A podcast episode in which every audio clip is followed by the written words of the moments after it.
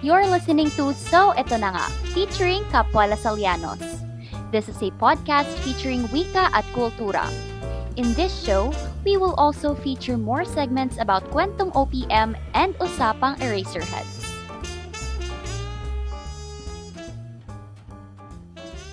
Magandang araw sa ating mga listeners. Ako si Kumaring Joanne, ang inyong host ng So Ito Na Nga. Para sa ating unang episode, kasama natin ang ating mga kapwa Lasalyanos na sina Kumaring Janea at Kumaring Maxine. Kami ang makakasama nyo sa loob ng 15 minutes. Hi mga kumare! Hello mga kumare! Kumusta naman ang life? Ano ba ang chika natin for today?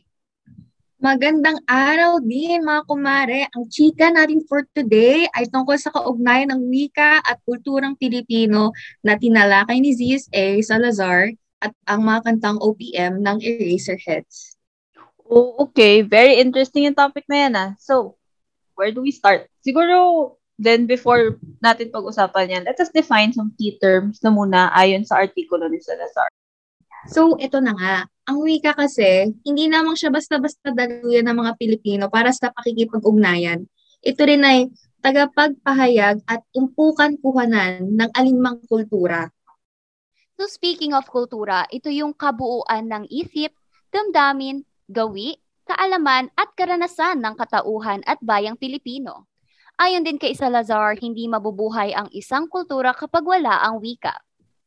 To sum these up, ang wika at kultura ay nagpapakita ng abilidad, kakayahan at pagkakaiba ng isang bansa. Siya nga pala, did you guys notice how songs ay formed din ng wika? True yarn, Mare. Ang musika o kanta ay parang wika lang kasi, you know, parehas. Parehas silang nagre-reflect sa kultura at lipunan. Pero ano nga ba ang kulturang OPM mga Mars? Tayong mga Pinoy kasi makilala sa larangan ng arts yan. Maraming nakilala sa pag-acting, pagsayaw, at lalong-lalo na sa pag-awit ng kanta. Kung alam nyo lang, nakikinig nga yung mga tao from other the country eh, sa mga local artists natin. Eh tayo lang naman to, astig lang naman ang ambag natin sa buhay. Astig na may kasamang pag-ahon sa ekonomiya. Gandang dulot, di ba? Pero seryosong usapan mga sis Mars, ano nga ba yung kulturang OPM? Yung kulturang OPM ng mga Pinoy, kasama na yan sa puso ng mga bawat tao eh. Kubilang na yan sa paglaki nating mga Pinoy yan. Kung di ka mahilig dyan, ewan ko na lang. Sana okay ka pa. Ang OPM culture kasi, lagi kang bibigyan ng samot-sarang emosyon. Kasi ano mga okasyon meron, palaging may babagay at babagay dyan. Pero, di ba ginagamit ng music ang Pinoy ang wika para sa ekspresyon at kultura natin? Totoo. Kaya dyan napapasok yung wika nating mga Pinoy eh. Lalabas na dyan yung madamdaming pagpapahiwatig ng mga kaganapan. Pag-express ba? Andyan yung mga kantang gusto mo na lang mawala sa mundo. Andyan din yung mapapahalaka ka ng sobra dahil sa mensahe ng liriko. Tapos, isabay mo pa yung pagbuo ng tono katulad ng show my rice. Gusto ko, gusto ko ng show my rice. O, ba? Minsan, minsan nga eh, kahit wala kang love life, feeling mo ikaw yung main character vibe sa pelikula ng romansa. Tapos ang maganda pa rito, ay yung alam mong galing sa puso lahat. Alam mong nakatuon sa gustong iparating ng artist yung kanta. Alam mong seryoso. Kahit pa na pa-joke lang yung kanta, andun yung idea na may mapatawa at mapasayang tao. Napaka-diverse ng OPM kasi anumang dialekto, meron yan eh. Meron ding adaptation na galing sa ibang bansa, ganun. Tsaka ang mahalagang parte ng OPM ay yung mga iconic na music videos na nasasamahan ng masasakit at nakakaiyak na kwento. O kaya mga sayaw na mapapa at kung hanggang dito lang talaga tayo, di pa babayaan ang daang nakapiling ka. Mm, go, go, go, toro na to. Mm, Mars, pa, ganun, sintonado pero Sara G lamang yan. Just like Paro Paro G, fly high, butterfly. Truly, Mare! Totoo yan.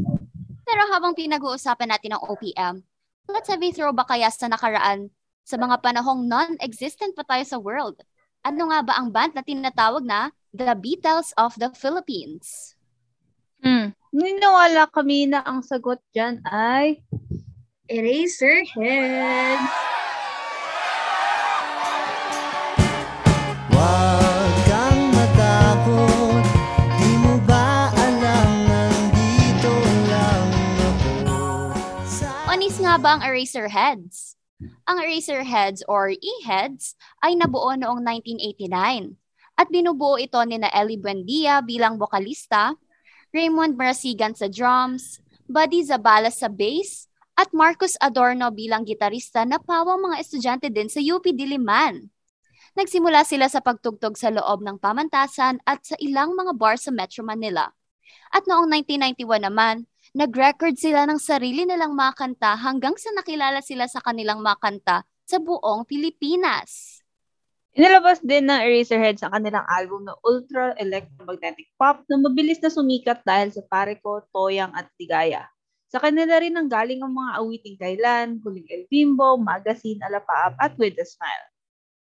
Sadly, noong 2002, matapos ang ilang balita sa mga problema na kinakaharap ng banda, tuloyan ang nagkanya-kanya sina Ellie, Raymond, Marcos at Buddy. Hindi man tumagal ang bandang E-Heads, hindi naman namamatay ang influence ng kanilang mga kanta sa OPM. Tama! At speaking of kanta, how about pumili tayo ng three songs mula sa anim nilang albums? Kibet ba? Oh,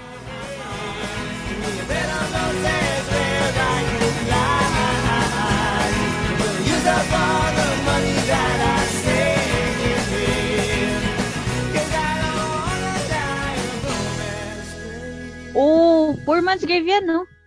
Natumpak mo, Mare! Ang kantang Poor Man's Grave ay about sa reality ng kahirapan. It's about a kwento ng isang amang naghihirap dahil sa pera. Sinasabi daw ng kantang to kung paano tayong mga Pilipino ay problemado sa financial na espeto. So, in a way, tinuturo ng kantang ito na importante makahanap ng tamang direction sa buhay at na ipaligid ang sarili sa mga taong matutulungan at i-guide ka. Truly Mars. So move on na tayo sa ating next song. Ano ba naman ito, di ba? Tangina Nagmukha akong tanga Pinaasa niya lang ako Lecheng Pare ko, na national anthem ng mga heartbroken na Pinoy. Kwento ito ng lalaking na broken-hearted dahil siya ay nabasted sa niligawan niyang college girl. Umasa si kuya na sasagutin siya dahil nagbigay ng motive si girl. You know, compared sa Poor Man's Grave, mas gumamit yung song na to ng mga slang na salita at mas casual tone of conversation. Parang nakikipag-usap talaga siya sa kaibigan niya through the song. Yeah, tapos marami ring mga salitang mura or curse words sa pare ko na ginamit para mas ma-emphasize talaga yung galit at, at emosyon ng kumakanta. Yung mga mura na ginamit din ay galing sa Espanyol na alam naman nating malaki ang naging parte sa ating wika at kultura. Matapos ba naman nila tayo sa kupin for 300 years? There you go. So speaking of these curse words ha, may iba pa bang mga kanta ang e-heads na may mura? Actually, wala na yata. Pero may isa silang kanta na medyo may pagka-vulgar. At dahil dyan, gora na tayo sa next na kanta. Kita kita sa isang magazine Ilawang yung suot at buhok mo'y green Sang tindahan sa may baklaran Napatingin na tulala sa'yo So ang magazine naman daw ay about sa lalaking may ex-GF na nag-join sa industry ng mga adult media at content. Na-mention din ng lalaki na ang laki ng pinagbago ng kanyang ex kumpara sa noong sila pa. Hindi man siya kasing meaningful ng dalawang previous songs. Ang fun lang talaga ng kanta. Catchy yung beat niya at siguradong mapapasayo kapag pinapakinggan mo. Totoo lang do, the irony na nakita ng singer yung magazine sa Baclaran. Di ba Baclaran often refers to the marketplace outside Baclaran Church? So, parang sinabi na may mga binibentang explicit na magazine sa isang supposedly religious na lugar. Yes, ma'am. Ang dami talagang alam ng ES. Nakakaloka. Ang dami kong napupulot talaga.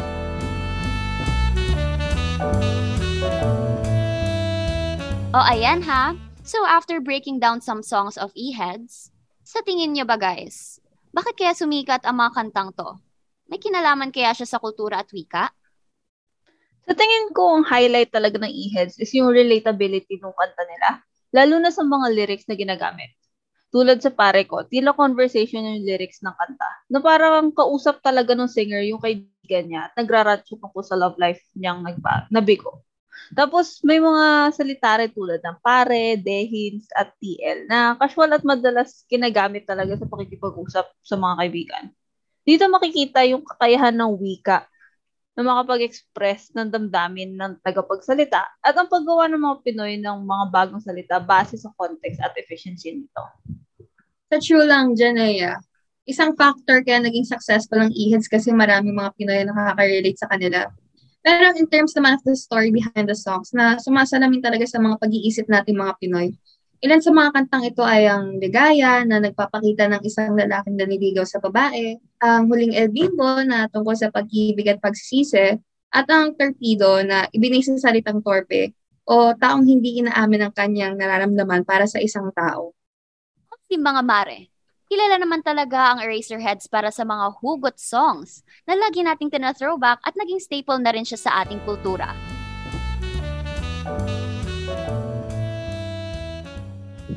Ngayong napag-usapan na natin ang e-heads at nakita kung ano nga ba ang nagpapasikat sa kanila sa mundo ng OPM with the use of their unique lyrics, music, and themes. Napagkaisa nila ang mga Pilipino at nagbago ang ating kultura. Just like what Salazar said, ang wika ay hindi lamang daluyan, kundi tagapagpahiwatig at imbakan kuhanan ng kultura. Gamit ang musika bilang medium ng wika, isa ang eraserhead sa mga bands and artists na patuloy na nagpapalago at nagpapayaman ng kulturang Pilipino. Sa paraan na nagpapa-excite sa ating mga kapwa Pilipino. Anyway, thank you mga kumare for discussing this with me sa episode na ito. At maraming salamat sa ating mga listeners for today. Thank you! Maraming salamat sa invite. Ayan! We hope na marami kayong natutunan from us. Muli, ako si Kumaring Joan, featuring Kapwa Lasalianos na sina Kumaring Janea. At Kumaring Maxine. Maraming salamat at mabuhay!